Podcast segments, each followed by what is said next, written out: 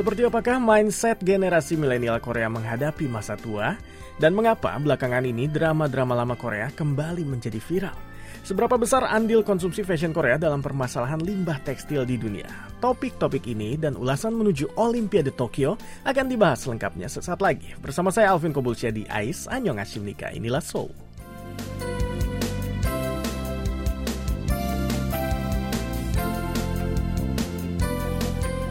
Annyeonghaseyo teman-teman pendengar setia KBS World Radio. Kita kembali lagi berjumpa di AIS. Tempatnya kalian mendapatkan update tentang lika-liku kehidupan di Korea Selatan.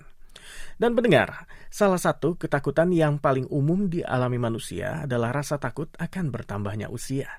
Bagi sebagian orang, mungkin bertambah tua itu bahkan lebih menakutkan daripada kematian itu sendiri. Dan sebagai bagian dari kaum milenial, sebenarnya saya juga masih muda lah ya pendengar ya. Tapi terkadang ada momen-momen di saat saya harus mengakui kata orang, kalau usia tidak bisa dibohongi. Contohnya, anak saya kan sudah makin besar ya. Tapi rasanya tubuh ini juga nggak sekuat dulu meladeni anak yang makin aktif. Intinya, jangan harap deh bisa bergadang seperti dulu pas masih suka keluyuran malam-malam. Kadang-kadang saya juga suka membayangkan teman-teman sosok saya dan istri kalau saya nanti sudah sepuh nanti seperti apa ya. Memang memikirkan hal itu sekarang kesannya sangat morbid ya. Tapi memang sebagai manusia kita tidak bisa menghindari bertambahnya usia. Dan kira-kira apakah kaum muda Korea juga memiliki pikiran yang serupa? Apa tanggapan mereka tentang bertambahnya usia dan segala tanggung jawab yang menyertainya? Dan pendengar, seorang penulis wanita kelahiran tahun 1985 yaitu Kim Joo-yeon berbagi pikirannya. Ia adalah penulis buku esai yang kalau diartikan dalam bahasa Indonesia ini berjudul Bukannya Saya Tidak Mau Menikah, Tapi Nah, itu judul bukunya ya. Tapi nih, bagi Kim Joo-yeon ada dua tipe orang tua, yaitu tipe yang kita harapkan dan tidak harapkan saat diri kita menjadi tua nanti. Hmm, seperti apa sih tipe yang tidak diharapkan oleh Kim Joo-yeon saat dia tua nanti? Dan ini sedikit cuplikannya pendengar. Yang pertama, dia tidak ingin menjadi orang tua yang suka bergosip tentang pasangannya. Karena nggak di Indonesia dan nggak juga di Korea, orang itu suka saling curhat dan bergosip. Dan kalau seseorang sudah berumah tangga, sampai detil-detil kehidupan rumah tangga pun, sadar atau nggak sadar, akan dibeberkan kepada sahabat dan keluarga lainnya. Contohnya nih, di Korea ada beberapa ucapan yang sudah lumrah didengar. Di antaranya, aku itu menikah bukan karena cinta, tapi se karena sebagai putra pertama, aku diharuskan untuk menikah.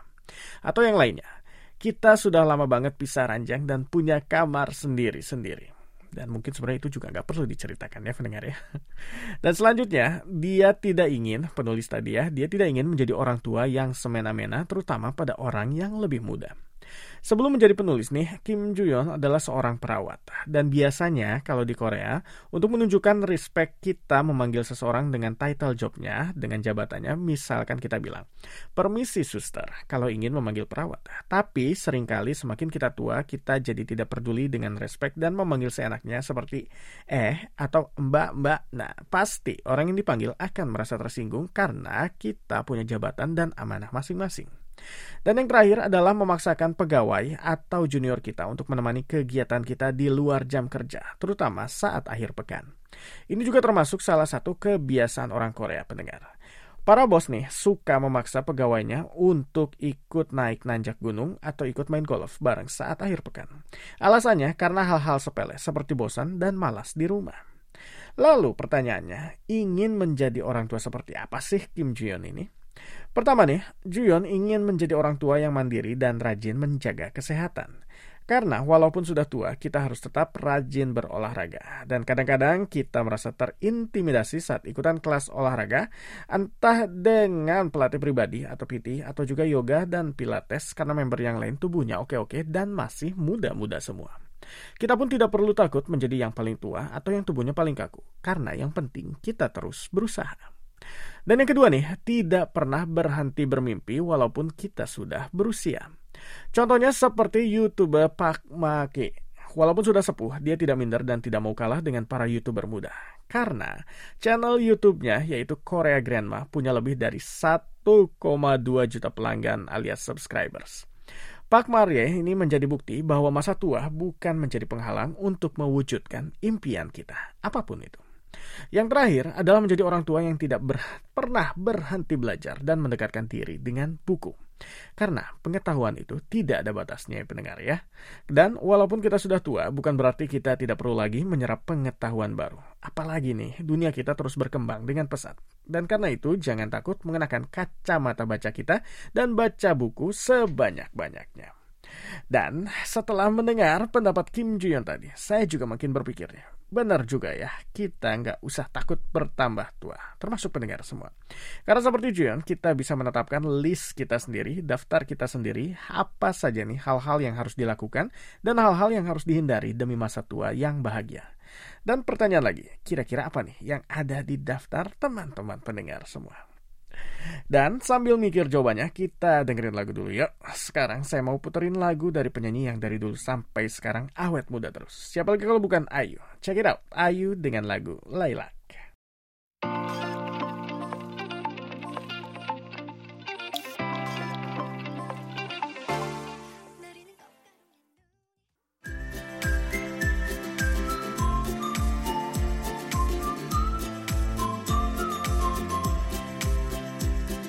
Pendengar balik lagi di AIS Anyo Hashim Nika inilah Sol di KBS World Radio Indonesia Bareng saya Alvin Kobusya. Dan pendengar Memikirkan masa tua memang bisa buat kita takut ya. Tapi yang lebih menakutkan dibandingkan masa tua adalah polusi dan perubahan iklim. Kalau kita tidak segera mengubah kebiasaan hidup yang berdampak buruk pada bumi, berdampak buruk pada bumi, bisa-bisa nih sebelum kita masuk masa tua, bumi ini sudah tidak bisa lagi ditinggali. Atau kita harus hidup seperti dalam film-film pasca apokalips, di mana bumi kita gersang, penuh sampah dan puing-puing, dan kita harus pakai masker gas kalau ingin pergi ke mana-mana. Misalnya kayak film apa ya? Oh, World War Z misalnya. Pemandangan seperti ini sebenarnya sudah bisa kita lihat sekarang ya. Coba misalnya kalau kita menengok ke negara Ghana di Afrika sana. Di sana ada satu kota yang jalanannya dipenuhi oleh tumpukan pakaian. Dari jauh, tumpukan pakaian itu mirip seperti banjir yang melelapkan Jakarta di musim hujan. Dan ternyata tumpukan-tumpukan baju itu berasal dari donasi warga-warga negara maju, termasuk Korea. Dan mungkin niat kita baik, kita punya baju yang masih bagus tapi sudah tidak kita pakai lagi. Dan daripada dibuang, kita donasikan saja untuk sahabat-sahabat kita di negara yang kurang mampu. Karena kita pikir, ah pasti akan ada orang yang mau pakai baju bekas kita. Ternyata pikiran seperti ini justru keliru nih pendengar. Karena Korea adalah negara dengan limbah tekstil kelima terbesar di dunia. 95% dari baju di Korea yang diekspor ke luar negeri dengan harapan yang sama bahwa seseorang akan memakainya. Tetapi kita justru melupakan poin yang paling penting bahwa selama ini kita memproduksi dan mengkonsumsi fashion secara berlebihan. Untuk mengurangi biaya produksi, kebanyakan pendengar, kaos sekarang, kaos ya, sekarang ini dibuat dari bahan polyester alias plastik yang proses penguraiannya butuh waktu beratus-ratus tahun. Tapi setiap ganti musim, ganti tahun, ganti semester, setiap hari raya, dan acara keluarga, banyak sekali orang yang masih merasa harus beli baju baru. Dan alhasil pendengar, seperti yang sudah saya ceritakan tadi, tumpukan limbah pakaian seperti di Ghana menjadi pemandangan yang semakin sering dijumpai. Lalu pertanyaan, sampah manakah yang lebih buruk? Sampah plastik kemasan makanan dan minuman atau sampah pakaian? Ternyata jawabannya adalah sampah pakaian. Sampah plastik PET itu bisa didaur ulang menjadi botol-botol baru. Sementara pakaian berbahan polyester hanya punya satu tempat tujuan, yaitu TPS alias tempat pembuangan sampah, apalagi TPA, tempat pembuangan akhir. Katakanlah kita memilih pakaian yang lebih ramah lingkungan seperti kaos dari bahan 100% katun. Dan untuk membuat satu kaos katun putih itu dibutuhkan 2700 liter air. Dan menurut Kim Garam, produser KBS dokumenter spesial lingkungan hidup, Katanya, there no earth for clothes, dan mengungkapkan sering kali kita menyalahkan negara miskin atas kondisi yang mereka hadapi. Padahal kita punya andil besar dalam menciptakan kondisi tersebut. Dan kondisi limbah pakaian yang Ghana alami tidak akan ada apabila kita tidak mengkonsumsi fashion secara berlebihan. Dan mendengar, betul sekali kata produser Kim Garam tadi ya, permasalahan polusi termasuk polusi garmen itu bukan permasalahan satu negara saja, tapi harus kita cari solusinya bersama-sama.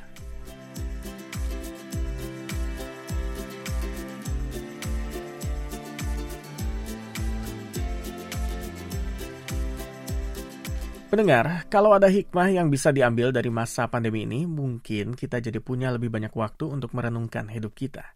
Apakah selama ini kita sudah hidup sesuai yang kita inginkan? Apakah perbuatan kita selama ini sudah baik? Apakah kita perlu mengubah jalan pikiran kita selama ini? Pertanyaan-pertanyaan ini sangat dalam ya pendengar ya, dan tanpa kita sadari, jawabannya bisa kita temukan dalam kehidupan kita sehari-hari. Contohnya nih ya, belakangan ini di Korea, drama-drama jadul ini kembali viral. Tapi alasannya bukan seperti yang kira-kira karena ceritanya bagus atau aktor dan aktrisnya ganteng dan cantik. Karena alasannya dengan menonton ulang drama-drama ini, kita jadi sadar betapa pikiran kita, baik secara individu ataupun masyarakat, sudah banyak berubah dan bertambah dewasa.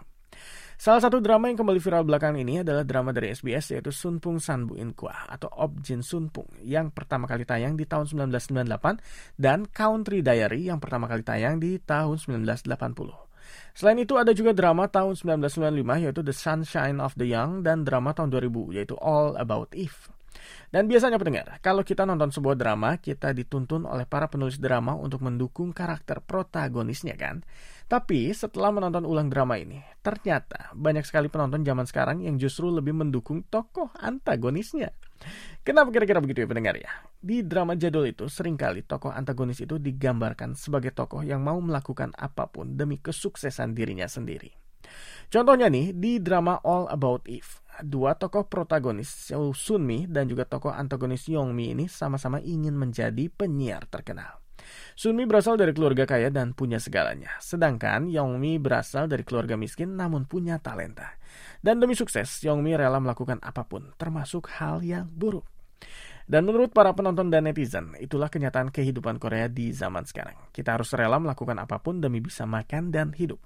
Dunia ini tidak ideal, dan kita semua tidak terlahir dengan berbagai privilege seperti tokoh Sunmi. Justru, tokoh-tokoh seperti Sunmi, tokoh yang sukses karena mendapat backingan dan keluarga yang kaya adalah bagian dari permasalahan sosial yang dihadapi oleh kaum muda Korea sekarang. Dan dari drama-drama jadul ini, pendengar, warga Korea tidak hanya bisa bernostalgia dan belajar bagaimana masyarakat Korea telah berubah, tapi kaum muda juga bisa belajar tentang jalan pikiran orang tua atau bahkan kakek nenek mereka di zaman mereka tumbuh. Pasti sering kan, anak-anak nih cekcok dengan orang tua karena perbedaan pemikiran antar generasi. Mungkin drama-drama jadul ini bisa juga jadi jembatan perantara generasi muda dan generasi sebelumnya untuk bisa saling mengerti. Dan juga tentunya jadi renungannya, apakah dunia yang kita tinggali sekarang ini sudah lebih baik daripada sebelumnya? Ke depannya, apa yang harus diperbaiki? Dan ini benar nggak teman-teman? Dan kita akan lanjutkan dengan segmen spesial Olimpiade, tapi sebelumnya kita akan dengerin lagu dulu ya. Ini dia lagu nostalgia dari Wonder Girls, Nobody. Enjoy.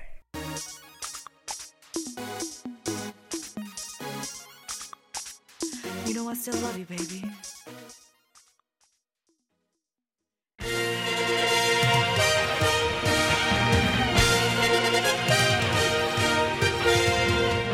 Teman-teman, kita kembali lagi dalam segmen menuju Olimpiade Tokyo. Segmen di mana kita akan mengupas tentang sejarah Olimpiade tim nasional Korea. Dan hari ini kita akan membahas satu lagi cabang olahraga andalan Korea Selatan, yaitu golf.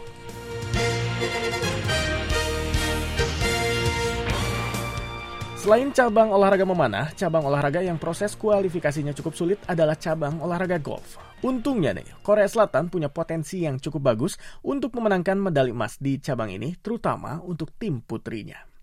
Ketentuan kualifikasi atlet cabang golf diatur berdasarkan peringkat dunia Federasi Golf Internasional atau IGF. Untuk tim pria berdasarkan peringkat dunia tanggal 21 Juni 2021 dan untuk tim wanita tanggal 28 Juni 2021. Total 60 atlet akan bertanding untuk nomor pria dan wanita. Masing-masing negara diwakilkan oleh dua atlet, namun untuk negara yang atletnya masuk peringkat tuh Masing-masing negara diwakilkan oleh dua atlet, namun untuk negara yang atletnya masuk dalam peringkat 15 besar IGF, negara tersebut diperbolehkan untuk mengirim hingga 4 atlet. Dengan adanya peraturan tersebut, Olimpiade kali ini ada tim golf putri Korsel bisa diwakilkan oleh 4 atlet. Mereka adalah Ko Jin Yong, Park In Bi, Kim Se-yong, dan Kim Hyo Joo.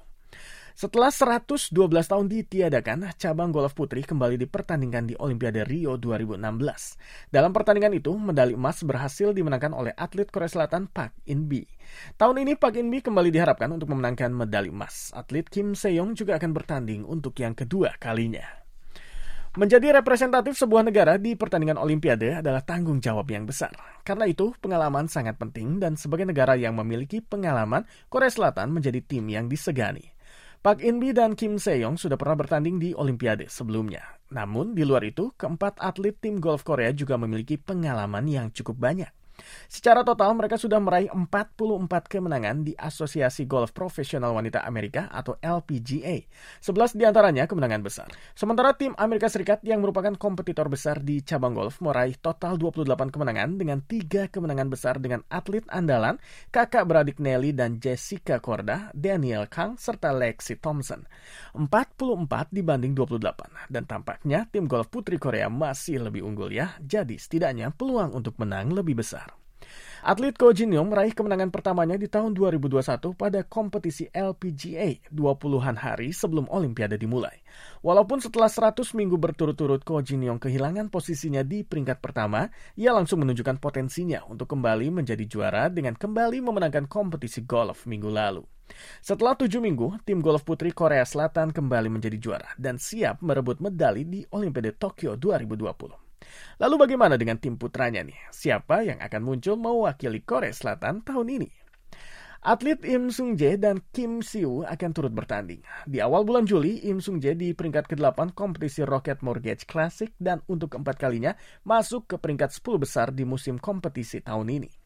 Im Sung Jae menduduki posisi ke-20 pegolf dunia dan mendapatkan penghargaan Rookie tahun ini di Tour Asosiasi Golf Profesional atau PGA tahun 2019. Penampilannya di Olimpiade tahun ini sangat dinantikan dan apabila ia meraih prestasi cukup baik akan memperbesar minat di Olimpiade selanjutnya. Sebagai tuan rumah, tim Jepang memiliki keuntungan. Lapangan golf Kasumi Gaseki Country Club memiliki lahan yang datar dengan banyak pohon di kedua sisinya. Ketepatan ayunan menjadi aspek yang sangat penting.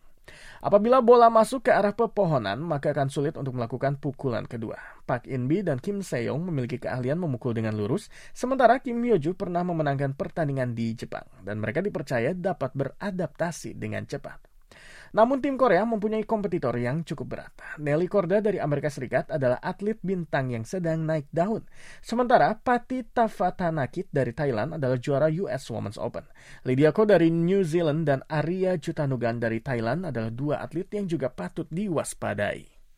Jepang selain memiliki keuntungan sebagai tuan rumah juga memiliki atlet-atlet berbakat. Mone Inami adalah pegolf peringkat 27 sedunia, sementara Nasa Hatauka berada di peringkat 11. Hatauka telah tiga kali memenangi kompetisi Tour LPGA dan menjadi juara kedua US Women's Open tahun ini. Pelatih tim golf putra Korea Selatan adalah Choi Kyung-jo, sementara pelatih tim putri adalah Park Seri. Keduanya sama-sama mantan pegolf profesional Korea yang cukup terkenal. Dan jadi tidak sabar ya melihat pertandingannya. Pertandingan golf putra pendengar akan diselenggarakan mulai tanggal 29 Juli hingga 1 Agustus. Sementara pertandingan golf putri diselenggarakan tanggal 4 hingga 8 Agustus. Dan pendengar, demikian ulasan segmen Special Ice menuju Olimpiade Tokyo. Dan kita jumpa lagi di ulasan berikutnya hari Senin minggu depan. Sebelum saya pamit, mari kita dengarkan lagu terakhir hari ini, Pentagon dengan Shine. Enjoy!